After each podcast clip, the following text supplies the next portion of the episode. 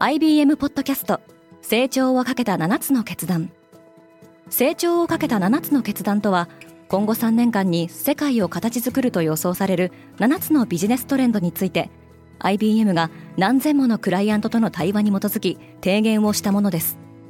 このポッドキャストでは変化の激しい時代において企業が下すべき成長をかけた7つの決断について日本 IBM の7人の専門家と考えていきます。今お聞きのリスニングサービスにてぜひフォローボタンからフォローをお願いします。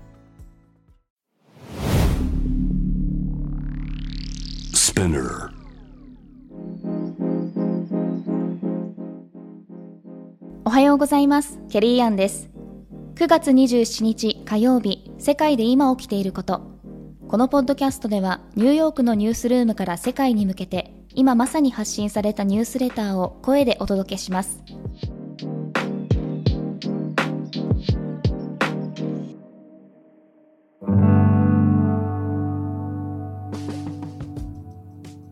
イギリスのポンドが史上最安値を更新した。イギリスが過去50年で最大の減税を行おうとする中ポンドはドルに対して5%下落しました。またイングランド銀行は緊急利上げを否定してきましたが現時点ですでに利上げをためらわない趣旨の発言が報じられています。TikTok はイギリスで罰金を課される可能性がある。ソーシャルメディアプラットフォームの TikTok は子供のプライバシー保護を怠り、国の定めるデータ保護法に違反した可能性があるため、2900万ドル、日本円でおよそ41.9億円の罰金を課される恐れがあります。EU はロシア産の石油価格に上限を設定する計画を延期する。EU 内部では、ハンガリーやキプロスからの反対などにより意見が一致せず、計画が行き詰まっています。一方で、現在稼働停止中のパイプライン、ノルドストリーム2からのガス漏れが確認されました。アップルはインドで最新の iPhone の生産を開始した。iPhone 14は3週間前に発表されたばかりです。大手テック企業のアップルは中国以外でのサプライチェーンの多角化を目指しています。OECD は2023年の成長率予測を下方修正した。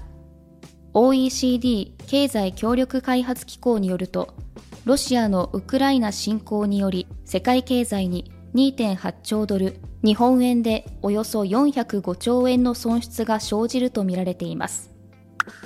フィリピンは海外賭博企業175社を閉鎖する。ィリピン政府によるオンライン賭博の取り締まりにより、およそ4万人の中国人労働者が強制送還される見通しです。日本の岸田首相は、アメリカのカマラ・ハリス副大統領と会談した。安倍晋三元首相の葬儀に対する抗議が続く中、岸田首相とハリス副大統領は東京で会談し、台湾の安全保障問題について話し合いました。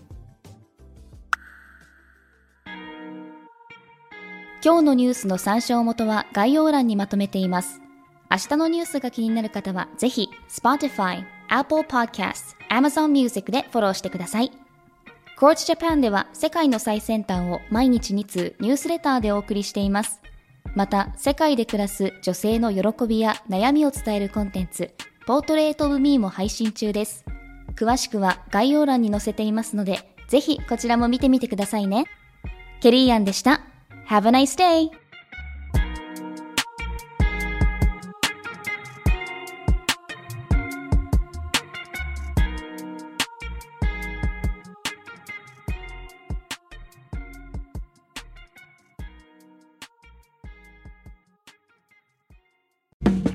リスナーの皆様より多くのリクエストをいただいている話題のニュースを深掘りしたエピソードを週末の有料版で配信中です。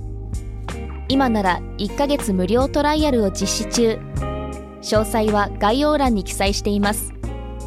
この機会にぜひ聞いてみてくださいね。